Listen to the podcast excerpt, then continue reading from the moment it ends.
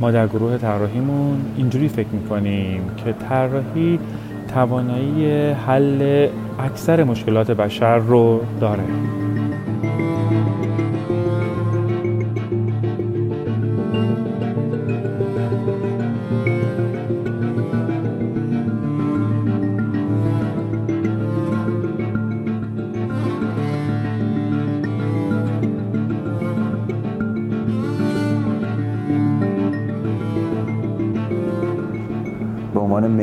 به عنوان طراح خیلی کار کردیم به عنوان محقق خیلی کار کردیم. خروجی مختلفی داشته از تو مدیای مختلف شما. می‌دونم از تئاتر و پرفورمنس و پژوهش و تحقیق و نوشته تا طراحی جواهر کوچولو تا سایز بزرگ ساختمان تا آبجکت. برای همین از لحاظ طراحی دایرهش خودش اینقدر گسترده است حرف زدن با شما که سختش می‌کنه آدم نمی‌دونه کجا شروع کنه. و چیزی که بر من جذابتر بود این بود که تأثیری که شما دارید سعی می‌کنید توی اجتماع بذارید به عنوان یک فردی که صاحب فکره نمی‌دونستم اسمشو چی باید بذارم. گاهی اوقات دفعه میمدم فکر کنم می‌گفتم خب در نقش یک مصلح اجتماعی در نقش کسی که سعی می‌کنه به دیگران روش فکر کردن روش تعامل کردن با مسائل اطرافش رو هم حتی یاد بده. فکر می‌کنم کلید واژه وصل همه این مسائل متفاوت به هم دیگه در علیرضا امتیاز کلمه طراحی باشه. پس در مورد طراحی با من حرف بزنید. اول مرسی که من دعوت کردیم. مرسی که افتخار ولی که اینکه در مورد طراحی واژه دیزاین یه واژه خیلی سهل و ممتنعیه. یعنی از این طرف خیلی آسونه خیلی در روزمره به کارش می‌بریم میگیم این کار دیزاین داره این دیزاین شده توسط فلان دیزاین شده. نه این کار مثلا طرحش خوبه اون بده اینا. ولی واقعیتش اینه که خیلی درست نمی‌دونیم که دیزاین چیه. نمی‌دونیم مثلا که چیزی که خوب دیزاین شده یعنی چی. با یه چیزی که خوب دیزاین شده دیگه تموم شد یعنی دیگه خوب design شد تموم شد. بذاریمش کنار بریم سراغ چیزای دیگر رو design کنیم. خیلی موضوع design موضوع پیچیده ایه هم به لحاظ فلسفی باهاش برخورد شده هم توی تاریخ تمدن خیلی تاثیرگذار بوده موضوع design. اینکه design چیه؟ از طرفی یه عده میگن که design چیزی هست که الان من تو که داریم اینجا روی این صندلیات نشستیم و دوربین داره ضبط می‌کنه صدامون ضبط میشه تصویرمون ضبط میشه و بعدا یه عده می‌بینن این محصول مثلا صدها سال دیزاینه. اگه دیزاین نبود ما این امکان رو نداشتیم. و حتی تمدن محصول دیزاینه. اینکه ما از عصر قارنشینی وارد عصر کشاورزی شدیم به خاطر اینه که تونستیم یه سری ابزارهایی رو دیزاین کنیم که به ما این توانایی ها رو دادن. یک تاریخ نگار روسی هست که این میگه که ما به خاطر این از قارنشینی و شکارچی هانتینگ گیدر در اومدیم و وارد عصر کشاورزی شدیم که تونستیم گاواهن بسازیم. یعنی گاو رو اهلی کنیم و گاواهن بسازیم. همین یک دیزاین ما رو از یک بخشی از زندگی وارد یه بخش دیگری کرده. یک عصر کشاورزی رو به وجود آورده که ما الان امتداد اون عصر مفرق عصر آتش همشون مربوط میشن به ساخته شدن ساخته شدن یک چیزی یا توان ایجاد توانایی ساخته شدن چیزی. پس این الان که ما اینجا نشستیم یعنی اینکه یک حاصل تعداد خیلی زیادی دیزاین هستیم که پشت سر هم اتفاق افتاده. که بعضی از این دیزاین ها دیگه برامون عادی شده. یعنی اینکه مثلا فرض کنید یک صندلی چوبی بسازیم چوب رو بریم ببریم بیاریم اره کنیم میخ کنیم هم دیگه اتصالاتش رو در بیاریم و روش بشینیم این الان دیگه یه چیز عادیه. ولی که اینکه در یک زمانی هر کدوم از این اعمال چیزای پیچیده ای بودن. به راحتی نمی‌تونستن دو تا چوب با هم دیگه وصل کنن. connection های اینا رو در بیارن اصلا چوب فراوری کنن. خب، همه اینا چیزای پیچیده بوده که ریز ریز ریز ریز رو هم دیگه ام به وجود اومده. ولی اینکه امروز در مورد design چی میگیم اینه که ما یک سری فرایندایی رو که نیاز داریم الان بهشون مشکلاتی که داریم نیازهایی که امروز داریم اینا رو اول بشناسیم ببینیم چه نیازهایی هست. بعد برای اینا بشینیم فکر کنیم و راهکارهایی رو پیدا کنیم راهکارهای هوشمندانه ای که به این نیازها جواب بده. می‌تونه این راهکار هوشمندانه تعدادش خیلی زیاد باشه برای نیاز واحد. ما نیاز مثلا از یه نقطه به نقطه دیگر رفتن داریم. حالا برای این ماشین رو می‌سازیم موتورسیکلت می‌سازیم هواپیما می‌سازیم کشتی می‌سازیم. همه قرار از نقطه A ما رو ببرن نقطه B. ولی که اینکه پورشه یه جور ما رو می‌بره بنز یه جور ما رو می‌بره مثلا پراید هم یه جور ما رو می‌بره از این نقطه به اون نقطه. اولویت دادن به این detail ها میشه مسئله. و اون هست که میگه مثلا این designer کار می‌کنه اون designer کار نمی‌کنه. پس شما یه designer موفق یا ناموفق رو بسته, بسته به اینکه اولویت بندی رو با چه هوشی چیده باشه می‌تونین رده بندی بکنید آره ببین فراری خیلی ماشینه. همه می‌دونن ماشین خیلی دیزاین شده خوبیه. ولی که اینکه وقتی که یکی از این کسایی که مافیای الماس و اینا بود رفت و یه فراری خرید و برش داشت تو آفریقا حتی صد متر نتونست باش رانندگی کنه. و اومد از شرکت فراری شکایت کرد که من نمی‌تونم رانندگی کنم.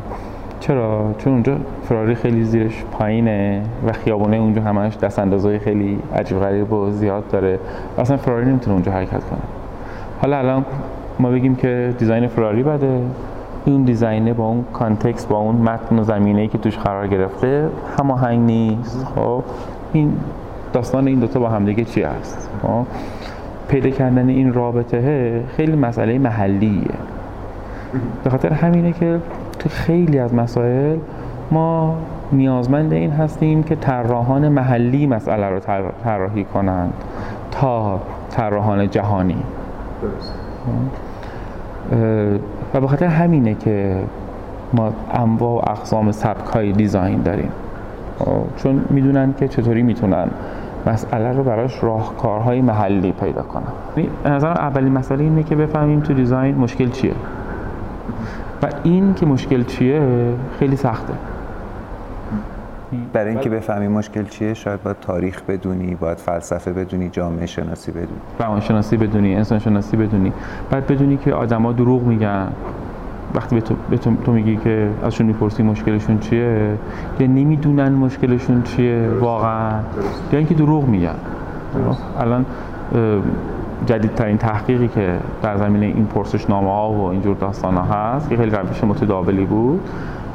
این هست که تو این پرسشنامه ها نزدیک 80 درصد دروغ میگن و تنها چیزی که ما الان به اعتبار داره که آدم ها اونجا راست میگن تو search گوگله. یعنی فرض کن تو اینستاگرام طرف یه زن و شوهری هستن که خیلی هم با هم رابطه عاشقانه دارن. مثلا سالگرد ازدواجشون کیک گرفتن دارن فلان می‌کنن اینا. ولی بعد تو گوگل طرف می‌بینیم مثلا خانومه مثلا 100 تا search کرده که مثلا قوانین حقوقی طلاق چی هست وکیلای طلاق رو search کرده در مورد این مسئله داره فکر می‌کنه و داره search می‌کنه. فکر کنم 80 درصد باشه همچین تحقیقی که گفتیم. ولی هرچی که می‌دونم یعنی زمانی که خودم درس می‌دادم فکر کردم به دانشجوام یاد داده بودم که پرسشنامه ای رو طراحی کنن که مثلا music چی گوش میدی فیلمی آخری که دیدی چی بوده کتاب خوندی نخوندی بالاخره می‌فهمی وقتی یه فضای خالی گوشه خونه داری قرار این تبدیل بشه به کتابخانه یا یه تلویزیون توش بذاری یا بعضی بار می‌ذارن. یا هر کسی به هر حال یه سرگرم اینترتینی داره و بفهمی که به حال با کی طرفی. یه موضوع خیلی مهمی هم که هست اینه که دایر واژگان آدم ها اصلا گسترده نیست که به شما بگن مشکلشون چیه. یعنی شما به عنوان طراح مثل پزشکی یه نفر بیاد میگه سر دلم میسوزه. حالا یا قلبش رو باید عمل بکنی یا باید یه دونه چای نبات بهش بدی. شما الان دستبندی کردین گفتیم باید تاریخ دونست جامعه شناسی دونست فرهنگ همه اینا رو که بدونی تازه شروع می‌کنید اولویت بندی کردن. و یه کلمه دیگه از حرفای خود شما که قبلا ازتون شنیدم برمیدارم که ایمپتی بود. گفتین در واقع یک مقطعی که بیشتر از سیمپتی همدلی کردنه. اونو بر من توضیح بدین آره دیگه ببین وقتی که وقتی برای اینکه بفهمیم که این طرف چی هست خب ببین دیزاینر یه بخش خیلی زیادیش روانشناسی هم هست دیگه بله. جامعه شناسی روانشناسی بله. وقتی یه نفر میره پیش روانشناس ممکنه از این که مثلا فرض کن با فلانی دعوا شده ناراحت باشه ولی اون روانشناسی می‌تونه این لایه ها رو هی ببره پایین و بفهمه که واقعیت مسئله چیز دیگریه و مثلا از اینجا خودش نشون داده فقط. ولی واقعیت داستان عمیق‌تر از این حرف هست. تو دیزاین هم همین هست. یعنی تو دیزاین هم مثلا این که ما طرف با مشکل میاد ولی واقعا ممکنه که مشکلش این نیست. مشکلش عمیق‌تر از این داستان هاست خب؟ ما یه موقعی یه کارفرمایی داشتیم که اومد پیش ما گفتش که من یک ساعت به قطر 6 متر خریدم و این ساعت رو می‌خوام بالای سر ساختمون نصب کنم و این ساخت... اسم این ساختمون رو ساختمون ساعت و شما این ساعت رو من دارم برای من بقیه این ساختمون رو طراحی کنید بعد خب ما نمی‌خواستیم این کار رو انجام بدیم ولی که اینکه صحبتی که من باش کردم گفتم که ببین شما منظورتون از این ساعت اینه که شما یه شکوه می‌خواین و می‌خواین که این ساختمون دیده بشه. ولی که اینکه ما می‌تونیم ساختمون دیده بشه بدون اینکه این ساعت رو استفاده کنیم و شما علاوه بر اینکه به هدفت می‌رسی این ساعت هم ببری بفروشی و پولشو در زنده کنی. بدون اینکه به ساعت نیاز داشته باشی هم می‌تونی این شکوه رو نشون بدی. که مثلا نتیجه شد مثلا اون ساختمون ژنوم که بالاخره بین اون نماهای شهری دیده میشه.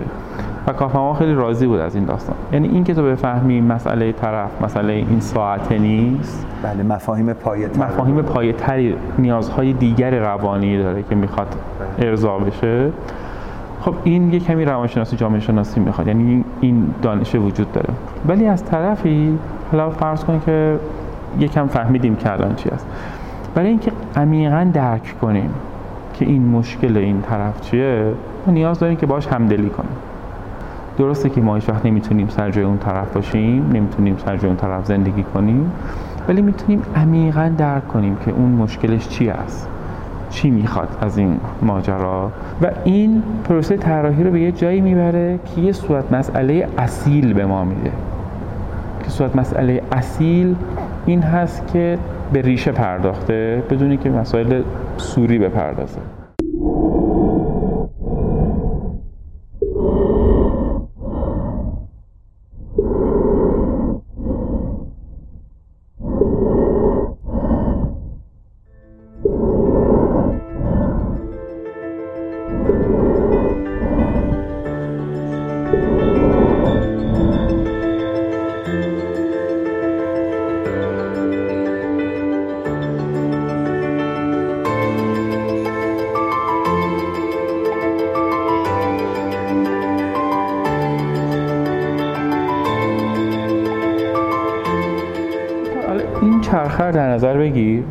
empathy شروع میشه به مسائل technical و فنی و اینجور داستان می‌پردازه. در نهایت یه prototype ی که برمیگرده به وسیله اون کسی که ما باش empathy کردیم که می‌تونه یه جامعه هدف باشه یا یه فرد باشه. تعداد اینا دیگه اهمیت نداره. به وسیله اینا تست میشه feedback ها میاد دوباره رو طرح اثر می‌ذاره. این cycle اگر در نظر بگیری این سایکل برای طراحی یه انگشتر. کار می‌کنه. برای طراحی مثلا یه دستشوی توالت تو مثلا یه جای خیلی فقیر نشینی کار می‌کنه. برای ساختمون سی هزار متری کار می‌کنه. حتی تو اگه بخوای یه قانون بفرستی مجلس این کار می‌کنه. منو می‌بریم به سوالات دیگه ای که خب پی پشت ذهنم بود و می‌خواستم بپرسم. الان گفتیم که یه قانون ببریم مجلس. خب خیلی وقت دیدم شما در تلاش برای تعامل با افراد و جامعه سعی کردین. خب خیلی انرژی گذاشتین خیلی وقت گذاشتین. واقعا دست مریضات خسته نباشین. من که فکر می‌کردم اون روزا خودم جای شما میذاشتم باورم نمی‌شد. می‌گفتم این چند تا جن پینه دوز داره که داره این کار رو برش می‌کنن. کی وقت می‌کنی همین کار رو انجام بدی؟ هنوزم برام سواله. واقعا هیچ وقت نمی‌فهمم چجوری همین کار رو با هم انجام میدیم من خودم به نظر دیگران خیلی آدم پرکاری میام. خیلی هم آدم poly function ی هم ولی به شما که نگاه می‌کنم من همچه حسی نسبت به شما دارم که خیلی منظم مرتب یه عالم استوری بود که پشت هم به ترتیب مفاهیمی رو دسته بندی می‌کرد سوال و جواب می‌کرد تعامل می‌کرد پاسخ می‌گرفت پاسخ رو برمیگردوند. interactive بود و خب من که بارها سعی کردم توی محیط اینترنت شما رو به دیگران معرفی بکنم می‌دیدم که خیلی از دوستایی که دیدن از بیجن بعدا خودشون دارن اینو هی منتشر می‌کنن یعنی ارتباط برقرار کردن. و خب حالا اصلا سرفصل اصلی این بود که داشتین در واقع مثلا یک بار در مورد مثلث کارپمن صحبت می‌کردین که چطور در واقع بخشودن دیگران می‌تونه این چرخه معیوب رو قطع بکنه و کمک بکنه.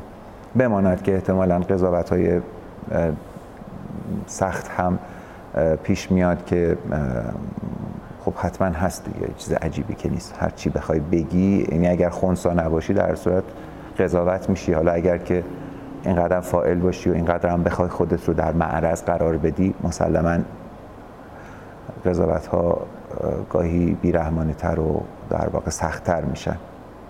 اون روزا خب من میترسیدم وقتی نگاه می‌کردم گفتم چه دلی داری که اینجوری وایستادی داری این حرفا رو می‌زنی. ولی احترامم صد چندان می‌شد که یه آدمی در واقع داره سعی می‌کنه یک دیدگاه مثبتی رو منتشر بکنه. اما سوال اصلی حالا فارغ از این که بخوایم وارد بحثش بشیم سوال اصلی اینه که چطور یک طراح چجوری نگاه می‌کنه که یه روز داره با این دیدگاهش با روش فکری خودش یک انگشتر طراحی می‌کنه یک جواهر طراحی می‌کنه یه روز داره سی هزار متر ساختمان طراحی می‌کنه یه روز داره آبجکت طراحی می‌کنه. حالا پرفورمنس و تئاتر و ایناتون که بماند واردش نمیشم. یه روزی هم داره در واقع ساختار اجتماعی طراحی می‌کنه انگار. به قول خودتون میگین که انگار یه قانونی رو بخوای ببری مجلس یه مردمی باید استفادهش کنن یه کسایی باید قانون گذاری بکنن بعد این رو هم انگار شما به چشم طراحی بهش نگاه می‌کنید. آره دیگه ببین مگه قانون چیه؟ اصلا اول قبل از اینکه وارد مثلا بزرگتر کنیم مقیاسشو ببین من فرض کن که یک کارت داری طراحی می‌کنی. 15 هزار تا 17 هزار سال پیش کارت رو به وجود آوردیم که ابزار برنده ای هست که به جای ما چیزی را می‌برد. بله. در واقع کارت فکر کن یه اپلیکیشن. اپلیکیشن. خب، یعنی یه اپی که به جای ما می‌بره. لباس هم یه اپلیکیشن دیگه. خب. محافظت محافظت یعنی ما سرمون هست. این اپو به وجود آوردیم که اینو وقتی میپوشیم خب گرمون میشه. خب پس اینم موضوع دیزاینه. حالا امروز بهش میگیم فشن ولی که اینکه موضوع دیزاین این بوده که گرم اون بشه دیگه. خب. حالا فکر کن که من می‌خوام چیزی رو به تو بگویم. تو رو می‌خوام با خودم هماهنگ کنم. تو فکر کن برو تو ساختار قبیله‌ای شکارچی گردآورنده‌ای چند ده هزار سال پیش. وقتی که ما توی گروه هستیم که گروه های کوچکی هم بوده بند هایی بوده که مثلا ماکسیموم مثلا پنج بین 50 تا 150 نفر بودن چیزایی رو می‌خواستن به هم دیگه بگن این هم موضوع دیزاینه. یعنی این که من بتونم تو رو با خودم هماهنگ کنم هم نظر کنم یا ما هدفمون ما قراره بریم یه ماموت شکار کنیم؟ و هم هماهنگ بشیم به عنوان یک تیم و بریم این ماموت رو شکار کنیم؟ بله بله. این پروژه یه پروژه دیزاین دیگه. ما براش سلاح به وجود میاریم براش برنامه‌ریزی می‌کنیم نقشه میریزیم میگیم مثلا فرض کن شما دوتا میرید بالای اونجا اون سنگر میندازیم پایین ما این ماموت رو مثلا پلش میدیم میاریمش جلو شما نیزه بزن از این طرف فلان کن دیگه. بله بله یک پروژه طراحی میشه. این این این نیازمند چی بوده؟ نیازمند این بوده که آدما با هم هماهنگ بشن. این هماهنگی یه موقع نیازمند آبجکت بوده. خب یعنی با شیء این اتفاق می افتاده مثل کارد یا مثلا اینجور داستان ها ولی یه موقع هم با کلمه اتفاق میفته این هماهنگی. ببین به خاطر اینه که ما کل... این اینقدر واژگان به وجود آوردیم. این واژگان دیزاین شدن همشون. یعنی طراحی شدن همه این واژه ها درسته قرارداد هم گذاشتیم که این قرارداد بین من و تو که مثلا این آب هست ولی در نهایت اینه که این مسئله دیزاین شده که ما چطوری اینا رو پشت سر هم بچینیم. فکر کن که رابطه چیه؟ رابطه بین دو نفر. دیزاین این کلماته که تو اگر الان اینو به من گفتی من چطوری این کلمات رو پشت سر هم دیگه دیزاین کنم طراحی کنم و به تو بگم. خب که بتونه این رابطه مستحکم تر بشه یا نه؟ اصلا متلاشی اصلا بشه ما رو به هم دیگه برسونه به یک برسونه نتیجه جدا کنه. اصلا. هدف هر چیزی که هست. در خب؟ تایید فرمایشتون من یه مستندی در بی بی سی دیده بودم. How Art Changed the World اسمش بود. و قصه این بود که از تاریخ گذشته از زمان کوروش کبیر حتی شروع کرد که آدم هایی از ادیان و زبان ها و فرهنگ و کشورهای مختلف رو قراره که در یک امپراتوری همزبان بکنیم. الان که گفتین دقیقا یادم افتاد. کاملا همین مفهومی که شما فرمودین. حالا فرض کنید در مسیر گذری کاروان ها سنگ نوشته های بسیار بزرگی که به شکل تصویر ساخته شده بود و وقتی که مثلا این تصویر نشون میده که آدم ها در لباس های خودشون با فرم خودشون در واقع اونجا در حضور کوروش هستن. هیچکس کرنش نمی‌کنه بلکه همه در یک ارتفاع و در یک احترام هستن. معنی اینه که قرار نیست که شما ابیوز بشید. قراره که احترام گذاشته بشه به فرهنگ شما. یا یه نقطه خیلی جالب این بود که سکه‌ای که برای اولین بار نقش یک پادشاه رو در روش سرب کردن سکه کوروش بود. این در تاریخ در واقع به این شکل ثبت شده که در یک امپراتوری با این سکه ای که مردم با هم دیگه رد و بدل مالی می‌کنن و ارزشمنده براشون چهره در واقع پادشاه اومد. البته چهره نبود و یک کوروشه که روی یک زانو نشسته و کمان در دست داره. بازم خیلی تحلیل بامزه‌ای داشت که می‌گفت ترکش نداره تیری نداره ولی کمان داره. کماندار بودن در ارتش به معنی اینکه تیزبین و در رده بالای ارتشی هستی و نظامی هستی ولی وقتی تیری نداری قصدی برای جنگ نداری. چطور کوروش؟ همیشه کمان دستشه ولی تیر و ترکشی در هیچ کدوم از این سنگ نوشته ها نیست. این تصویر کاملا معنادار شده. در تایید فرمایشتون عرض کردم که ایجاد یه امپراتوری نیازمند یه طراحی خوبه. بوده. اونم در زمانی که زبان ها متفاوت و هیچ رسانه ای ایجاد ارتباطات بین تمام اینها کنترل کردنشون خب تمام اینا طراحی خوبه. خب که یه امپراتوری مثلا می‌تونه 500 سال 600 سال کار کنه. بله. خب، مثل یه دستگاه دیگه. بله بله. که این خوب طراحی شده داره کار می‌کنه. خب؟ و اگه برگردیم به زبان این زبان یعنی این که وقتی مثلا میگن فرض کن طرف خوب دیپلماتیک مثلا صحبت می‌کنه خب یا اینکه پرهیخته صحبت می‌کنه یا اینکه عارفانه صحبت می‌کنه. می‌دونه که در جواب چیزی که تندی که بهش شده چطور جواب بده که خیلی از این از این داستان ها داریم. دیگه مثلا طرف به بودا رفت اینطوری گفت به کنفوسیوس اینجوری گفت. مثلا حضرت محمد اینطوری گفت و جوابی که گرفت جواب خردمندانه ای بود که در عین حال اون طرف رو آروم کرد یا فلان کرد. این دیزاین کلماته. وقتی می‌خوای این جواب رو بدی کل این پروسه دوباره طی میشه. تو وقتی می‌خوای این جواب رو بدی وقتی یه نفر تندی می‌کنه به تو تو اگه بتونی با طرف همدلی کنی این پتی داشته باشی درک می‌کنی که اوکی این الان از این ناراحته. این که تو بتونی کلمات رو design کنی که چه با چه کلمات جواب بدی این یه process design ه. حالا فکر کن که می‌خوای این کلمات رو به ده ها هزار نفر بگی. همون کاری که تو میگی کوروش کرده. بله. این کلمات رو به اون موقع میگن که اون موقع امپراتوری هخامنشی 50 میلیون نفر درش زندگی می‌کردن. خب که نصف مردم جهان بودن. خب این کلمات رو می‌خوای به 50 میلیون نفر بگی؟ با احساسات مختلف عواطف مختلف ادیان مختلف فرمای مختلف ذهنی با های مختلف. چطور این کلمات رو دیزاین می‌کنی که این 50 میلیون نفر رو بخوای با هم دیگه هماهنگ کنی؟ یه موضوع دیزاینه. خب؟ و اونا خوب انجامش دادن. حالا فکر کن که یه قانون می‌خوای بذاری. خب؟ قانون یعنی چی؟ یعنی یه اوردر جدیدی می‌خوای بذاری که بگید مثلا پس ما وقتی پلن معماری طراحی می‌کنیم داریم برای فضا یه نظمی رو به فضا تحمیل می‌کنیم دیگه. یه نظمی رو داریم به فضا تحمیل می‌کنیم. میگیم فضا باید نظمش این گونه باشد. خب؟ قانون چیه؟ قانون هم ما داریم یک نظمی رو به جامعه تحمیل می‌کنیم. پس قانون موضوع دیزاینه. خب؟ پس مجلس شورای اسلامی هم نیازمند این هست که همین process design رو طی کنه.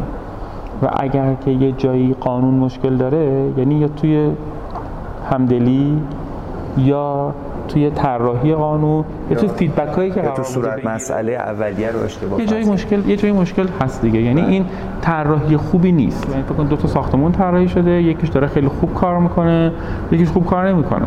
بله. خب این دوتا دوتا قانون مختلف هستن. پس قانون هم موضوع دیزاینه. و حکومت داری هم موضوع دیزاینه. خب؟ یعنی اینکه چگونه با مردم برخورد کنیم. تو موضوع دیزاینه وقتی از یه طراحی یه انگشتر می‌تونه موضوع دیزاین باشه تا حکومت داری خب؟ یعنی اینکه یه یک شاکله کلی در تمام اینا وجود داره و این اتفاقا چیزی هست که توی تاریخ هم بوده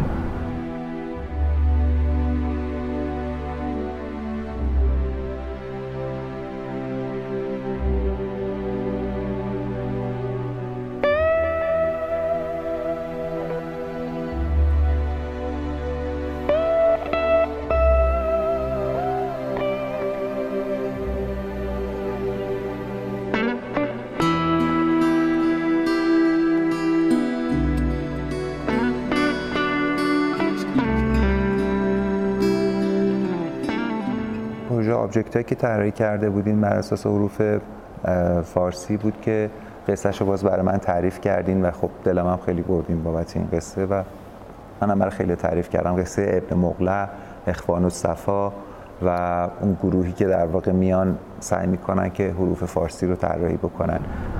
ابن مغله که تو میگی که جزو یکی از کسای خیلی شخصیت خیلی دوست داشتنی من هست در طول تاریخ که خیلی هم شناخته است. فکر کن یه شخصیتی بوده که ایرانو حالا بنی عباس مادن ایران رو گرفتن دارن حکرانی می‌کنن خلفا و تو ایران هم زبان از دست رفته زبان پهلوی بوده زبان پهلوی کسای خاصی فقط می‌تونن از حمله که دو قرن سکوت در واقع تعریف شده 200 سالی که سکوت 200 سالی که سکوت بوده.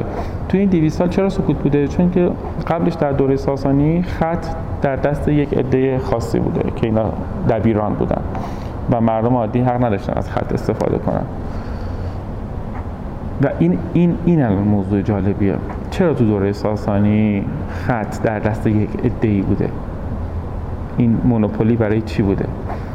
اینقدر ببین این چقدر موضوع دیز... چقدر موضوع طراحیه و چقدر مهمه. کاست های مختلفی که تعریف کرده بودن کاست کشاورزا کل تولید محصولات کشاورزی مونوپول اونا بوده. کاست نظامیان اسلحه در اختیار اونا بوده. یعنی کشاورز حق نداشته اسلحه داشته باشه. فقط نظامی حق داشته اسلحه داشته باشه. کاست پادشاهان مثلا فرض کن حکومت داری اینا دستشون بوده. کاست مغان دین در واقع در دستشون بوده. یک کاست بوده بازرگانان که تجارت. در دستشون بوده یک کاست بوده دبیران که چیزی که مونوپول دبیران بوده خط بوده.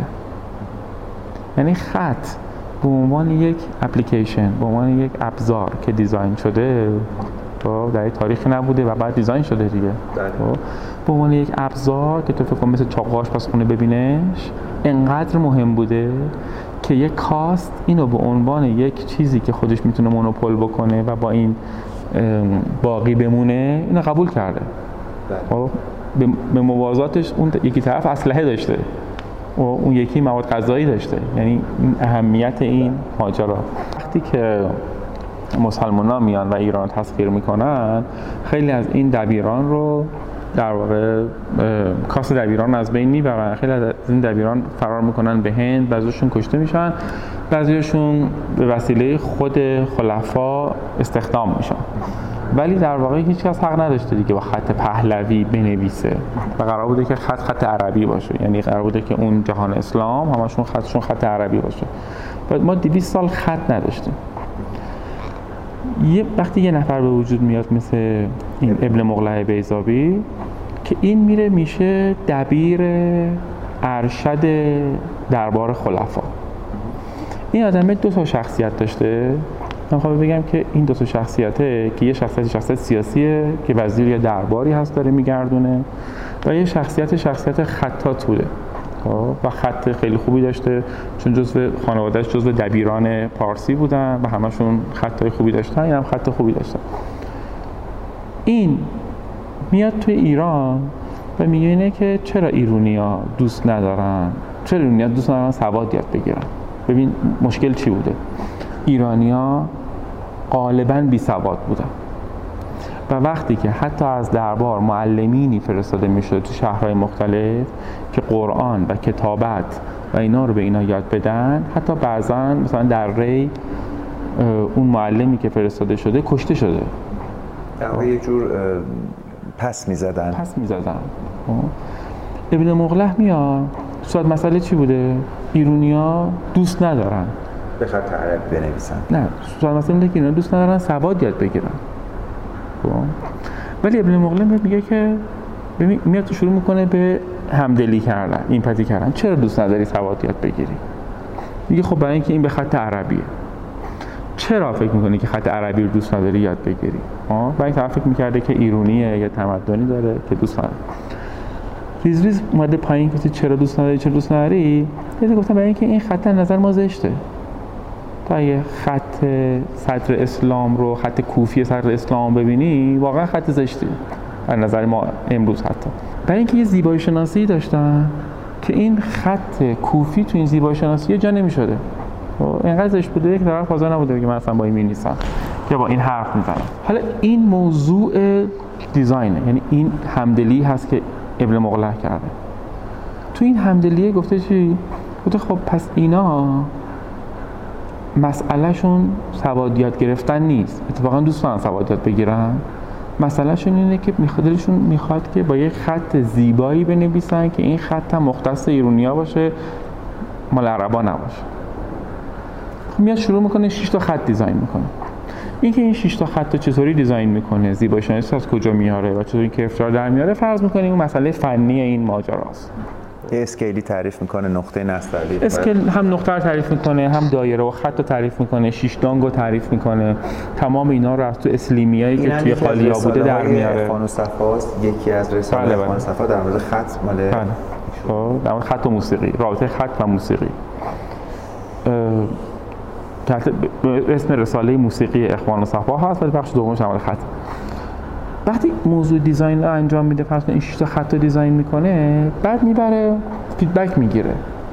خب یعنی از بغداد بلند میشه میاد شیراز و این خط نشون میده و میگه حالا نظرتون در مورد این خط چیه که با این بنویسین. وقتی می‌بینه که استقبال شد از این خطه و مردم دوست دارن با این بنویسن و اینا بعد استاندارداشو در میاره 12 تا اصل براش در میاره. چطوری باید بنویسین هر کدوم از این خطوط رو چقدر با قوس بدین چقدر کرف چقدر بالا بره چقدر پایین بیاد و یه مثلا استاندارد کتابچه های استاندارد برای این می‌نویسه. و برمیگرده و تو ببین الان این خط چقدر تاثیر می‌ذاره اونجا؟ این دیزاین که از همون همدلی شروع شده با تکنیکال اومده فیدبک ها رو گرفته این اتفاق افتاده ده قرن پیش که هر کسی که تو تو ذهنت هست به عنوان شاعر فیلسوف منجم همه چیز دان خب، در ایران هر اسم دانشمندی که در ذهن تو هست بعد از مرگ ابن مغلق تولدش. یعنی قبل از اینکه ابن مغلق خط رو به این سبک وجود بیاره اون 200 سال سکوت بود. اون 200 سال سکوت بوده. یعنی موضوع موضوع دیزاین بوده. حل یک مسئله اجتماعی. حل یک مسئله اجتماعی بوده و بعدش این خیزشی که در علم در ایران انجام میشه بعد از اون در شعر فرهنگ همه چیز. اصلا شاید ما... اگر ما امروز هنوز فارسی داریم حرف بزنیم شاهنامه ای داریم حافظی داریم سعدی داریم ببین ما میگیم فردوسی فارسی رو زنده کرد؟ خب؟ سوال اینه که فردوسی با چه خطی نوشت که دیگرانی توانستند این را بخوانند که این شعر بماند که فارسی زنده شود؟ باید اول باید با یه خطی بنویسه که این کتاب رو دیگران بتونن بخونن. خب حاضر باشن بخونن و حاضر باشن این کتابت کنن و تکثیر کنن که این فارسی زنده بمونه و اون خطه رو ابن مغلق به وجود آورد. ما می‌دونیم مثلا تاریخ تولد فردوسی دو سال بعد از کشته شدن ابن مغلق هست. می‌دونم که در واقع مرگش هم مرگ غم بود که اصلا دلیلی که در تاریخ نوشتن که اون خلیفه عباسی آورد برای کشتن ابن مغلق این هست که برای عجم ها خط مستقل طراحی کرده. می‌دونم که کشتنش به همین دلیل ببین خیلی ببین به خاطر دیزاین خط برای ایرانیان این انقدر جرمش سنگین بوده این کاره. یعنی به خاطر دیزاین کشتن طرفو خب، معلومه که این یک کار تاثیرگذاری بوده دیگه. بله. من بگم این موضوع دیزاینه.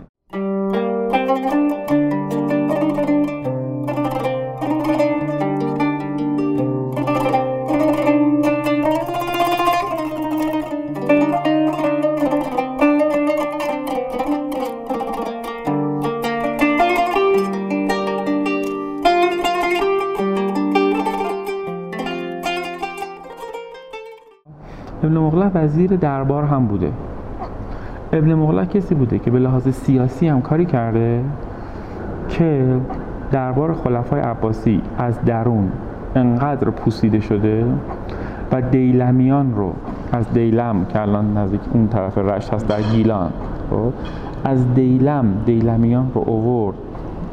از اون بالا شروع کردن اینها. ایران رو تسخیر کردن تا رسید به شیراز و فارس و اینا. و جالبه بدونی که این هم دیزاین ابن مغلق بوده. دیزاین سیاسی. خب. چه کار کرده؟ یعنی یه تغییر خیلی کوچیک تو قانون به وجود آورده اونجا.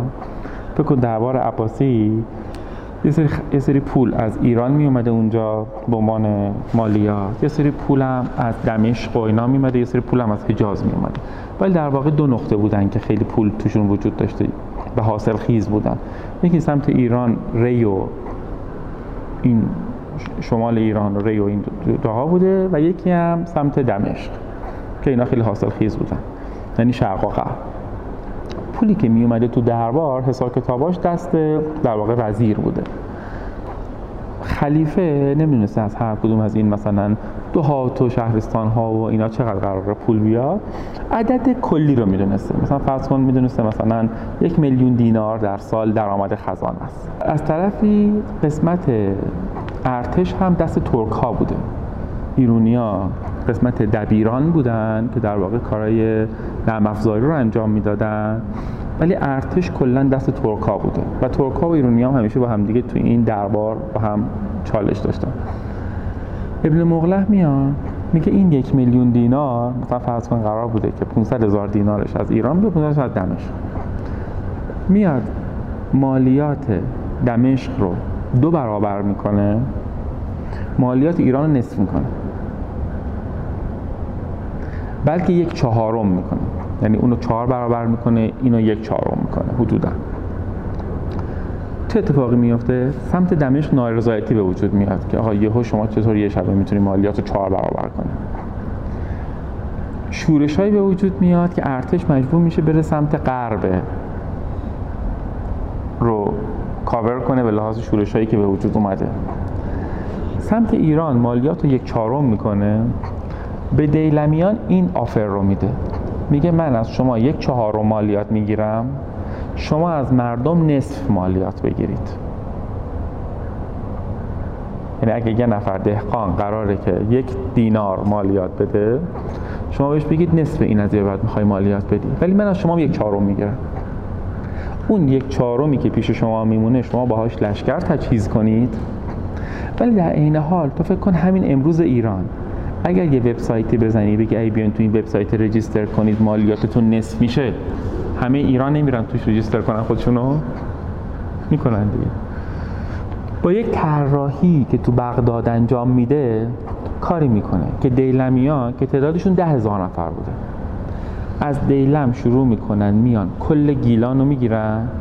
همین آفره رو فقط می‌دادن. می‌گفتن اگه شما بیاید زیر پرچم ما مالیاتتون نصفی از گیلان تا ری تا اصفهان تا زنجان و قزوین تا فارس تا بندر عباس رو اینا ظرف ده سال تصرف می‌کنن. ولی این چی بوده؟ مسئله اینجاست که اینا به صورت نظامی نمیان اینجا رو فتح کنن. اینا با آفری که ابن مغلح بهشون داده بوده میگن آقا اگه شما بیاین زیر پرچم ما هر کی زیر پرچم ما از نصف مالیات میده. مردم خودشون میکشتن که برن زیر پرچم دیلمیان. دیلمیان توی این اینجا یک حکومت تشکیل میدن؟ و جالب اینجاست که این ابن مغله و وزیر که استاد این بوده این دوتا تو تمام تکس های شیعه به عنوان حامی مالی امامان شیعه ازشون یاد برده شده. یعنی امام اسکری موسا کازم تمام اینها حمایت مالی شیعیان از طرف دو نفر وزیر قبل از ابن مغلق تو دربار خلفای ابن فرات بوده. توسط ابن فرات و ابن مغلق انجام می شده در واقع اینا شیعیان رو داشتن ساپورت می‌کردن. و تو نامه ای که ابن مغلق می نویسه به دیلم این دیلمیان اسلام نتونسته بوده. لشکر ایران لشکر اسلام نتونسته بوده گیلان و مازندران رو فتح کنه. چون توپولوژی منطقه طوری نبوده. اینا در دشت بلد بودن به جنگل بله، توپولوژی توپولوژی کوهستانی اینا لشکر میفرستادن نفر برمیگشته. ابن مغله با یک نامه در یک روز این در تاریخ ثبت شده. ده هزار نفر غیر مسلمان رو در ناحیه دیلم مسلمان می‌کنه ولی نکته اینجاست که اینا رو شیعه می‌کنه. یعنی اینا فکر کن از غیر مسلمان از کافر بودن یک شب همشون با همدیگه میشن شیعه. این استراتژی که در واقع داره طراحی میشه. ایران وارد یه مرحله ای میشه که این مرحله یه مرحله خیلی تاثیرگذاریه.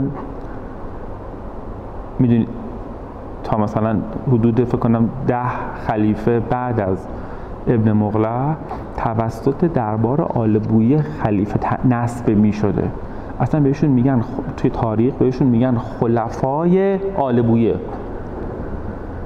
یعنی ببین در ایران خلیفه عباسی از دو نصب می شده و این باقی میمونه. و چیزی که ما الان به عنوان ایران می‌شناسیم که یک کشوری با این جغرافیا با این دین با این نوع برخورد شعر و خط.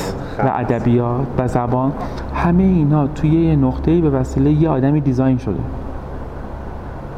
ما بگم چقدر چقدر مسئله فرهنگ و خط که از نظر ما امروز به عنوان دیزاین قابل مفهوم هست چقدر مسئله حاکمیت مسئله اینکه ما نفوذ اعراب بر ایران رو از بین ببریم به استقلال خودمون برگردیم چقدر موضوع دیزاین بوده؟ به همین دلیل فکر می‌کنم طراحی از خوندن تاریخ از خوندن فرهنگ شروع میشه نه از اون چیزهایی که توی مدرسه های معماری یاد میدن از ترکیب و اون درس های سال دیگه. اونا هم ممکنه که به لحاظ فنی کمک کنه خب؟ ولی یه جایی متوقف میشه دیگه.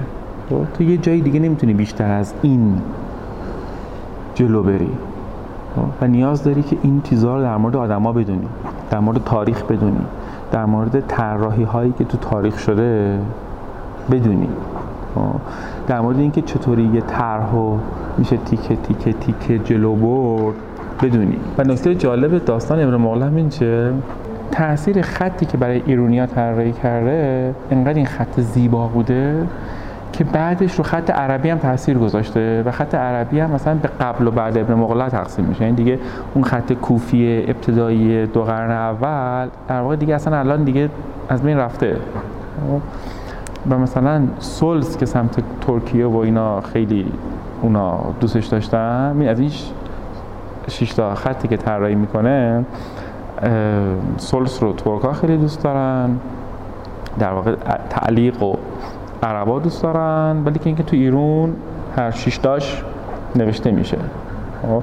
و بعدم یه خطی مثلا نسخ و تعلیق با هم ترکیب میشه میشه نسخ تعلیق. که میره ماد اینو به وجود میاره.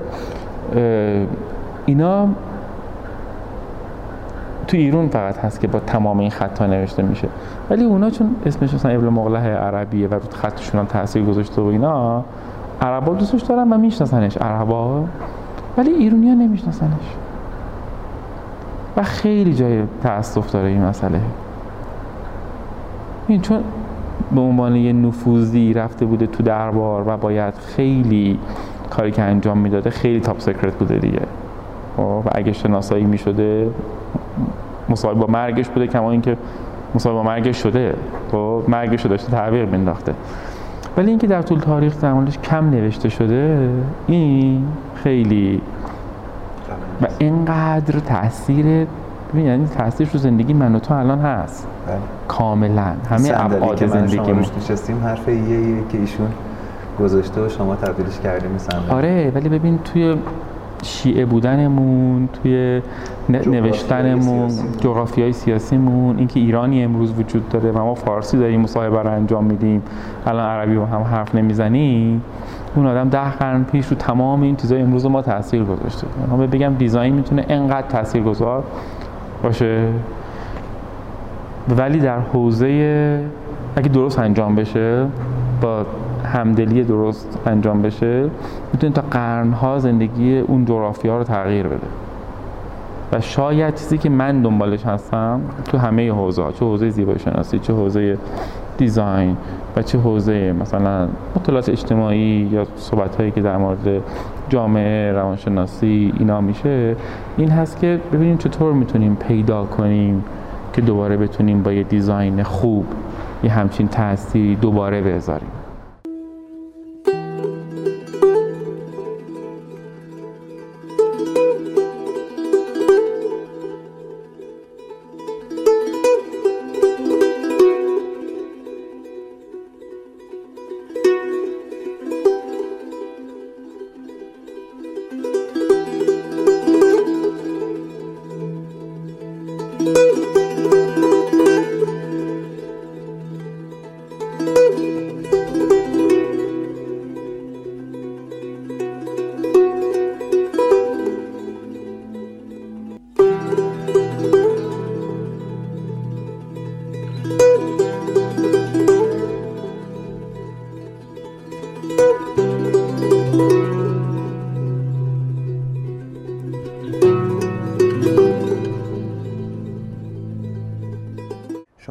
شانس رو برای بچه های ایران زیاد می‌بینین همیشه میگین ایران بهشت طراح هاست این دلیلش چیه؟ البته می‌دونم دلیلش چیه و بارها هم گفتین ولی بعد از اینکه دلیل اولیه رو بگیم خب بله این شانس وجود داره که یه نفر به شما پول بده و از شما یه صندلی بخواد با این قیمت بسیار ارزان کارگری و شما برین در رو با طراح خودت بسازی. این آرزو یک طراح در اروپا است. خوبه که فرزند زمان خودمون باشیم بدونیم که در چه شانسهایی هستیم. اینو که خوب می‌دونم. دلم می‌خواد قسمت بعدیشو بگیم. پس چرا اتفاق نمیفته از نظر شما؟ ببینم برای بگم چرا واقعا بهش طراح ها هست. برای اینکه اینجا ببین نیروهای ماهر قیمتشون به نسبت جهانی پایینه. ولی کارگرای دیگری که مثلا در چین یا در مثلا آمریکای جنوبی قیمتشون پایین هست اینا مهارت های بالایی ندارن ولی که اینکه ایرونیا در این حال مهارت های بالایی هم دارن خب؟ و فکر می‌تونن بکنن و می‌تونن تغییر ایجاد کنن تو کارشون همین شما الان بری تو اروپا بگی که در فاصله از خونت تا اولین ریختگری ممکنه که 15 دقیقه رانندگی باشه و تو می‌تونی یه قطعه کوچولویی رو که طراحی کردی بدی اون طرف ریختگری کنه و فردا بهت بده این برای دیزاینر اروپایی در حد یک رویاست. که فرض کن مثلا به عنوان یه معمار تا الان مرسوم هست تو ایران که مثلا طرف می‌خواد خونه بسازه درش رو نجار میاد متر می‌کنه میره می‌سازه و میاره. این اتفاقه تو طبقه حتی لاکچری اروپا می‌کنه نمی‌تونه بیافته یعنی در قصر رو مگر اینکه اینطوری بسازن؟ وگرنه سفارشی دوزی سفارشی سازی مثلا کارخونه ای ساخته میشه میاد تو باید اندازه تو با کارخونه هماهنگ بکنه. خب اینکه اینجاش اینجوری کن اونجاش اینجوری کن که اصلا نداریم هم چیزی. مثلا فرض کن آشپزخونه تو رو مثلا فرض کن یه نفر میاد متر می‌کنه بعد میگه خب چه جوری می‌خوای کابینت تو فلان برات می‌سازی میاره که اینجا اینقدر روتینی هم چیزی وجود نداره اونجا. که فکر کن چیزای خیلی, خیلی به نظر ما خیلی ساده است اونجا خیلی پیچیده است. پس اینا برای طراح ایرانی به نظرم ولی که اینکه چرا دیزاین اتفاق نمیافته. ولی توی جاهایی که حتی یکم جهان سومی هم هستن مثل کلمبیا مثل برزیل مثل حتی تایلند خب؟ ولی توی اینا اتفاق میافته. اونا هم از همین اقتصادهای محلی و business های محلی دارن. اتفاق میافته. به نظر این به دو تا چیز برمیگرده که شاید تو 400 500 سال اخیر خیلی تو ایرونیا نهادینه شده. یکی این که ما تحمل شکست نداریم. ما دوست داریم یه کاری که انجام میشه این کار کاملا دقیق و درست برای اولین بارش انجام بشه و اگر که در اولین بار این احتمال اینو بدیم که شکست می‌خوره بله. تحمل این شکست رو نداریم که دوباره برگردیم از اول بردم و و صد بار اینا رو انجام بدیم تا در نهایت بله. به این برسیم. به خاطر اینکه در ذهنمون تحمل شکست نداریم میریم سراغ آلترناتیو های آسونی که می‌دونیم. آماده است قبلا به جواب رسید سریع توش برنده میشیم. از طرفی تحمل ایهام رو نداریم. یعنی وقتی تو وارد مسئله دیزاین میشی یه پروسه داره که همدلی کنی بفهمی اصلا سوال مسئله چیه موضوع این دیزاین چیه چه کار باید بکنیم. که درش پر از ایهامه. سردرگمی داره یه کلاف پیچیده ای که باید مسئله رو حل کنیم. بعد میاد تو مسئله تکنیکال خیلی خوب حالا الان ما اینو می‌خوایم به این طرف بدیم. تو مسئله تکنیکال تعداد ایهاما بعضا بیشتر هست. و تعداد شکست هم بیشتر هست. بعد میای اینو برمیگردونی فیدبک میدی به دو مرتبه به اون آدمی که اینو می‌خواسته. اون آدمه هم ایهام داره چرا؟ چون یه چیز جدیدی بهش دادن. بله. و اون داست داره پارادایمای قبلیشو تکرار کنه. کاملا کاملا چیزی که میگید برای من قابل درک که من یعنی اگر که اون طرف تا حالا روی یه چهارپایه نشسته اون چهار پایه رو به یه صندلی راحت تر حتی شاید ترجیح بده چون که دوست نداره پارادایماشو به هم بزنه. چون پارادایما پارادایم های امتحان شده آزمایش پس داده ای هستند. که اونها در طول زمان جوابشون رو پس دادن و می‌دونه که تو این شکست نمی‌خوره. تمدنهای کهن تجارب بسیار زیاد اندوخته ای دارن که اینا تبدیل شده به فرهنگ به سنت. و در و اینا دیدن که در این پیدا داستانه جواب داده در طول سالها.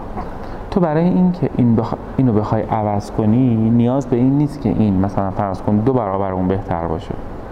الان از تحقیقاتی که کمبریج کرده میگه باید این چیز جدیدی که می‌خواهید به عنوان پارادایم چنجر به عنوان که این پارادایم قبلی رو عوض کنید ارائه بدید به مخاطبتون تا هشت برابر بهتر باشه.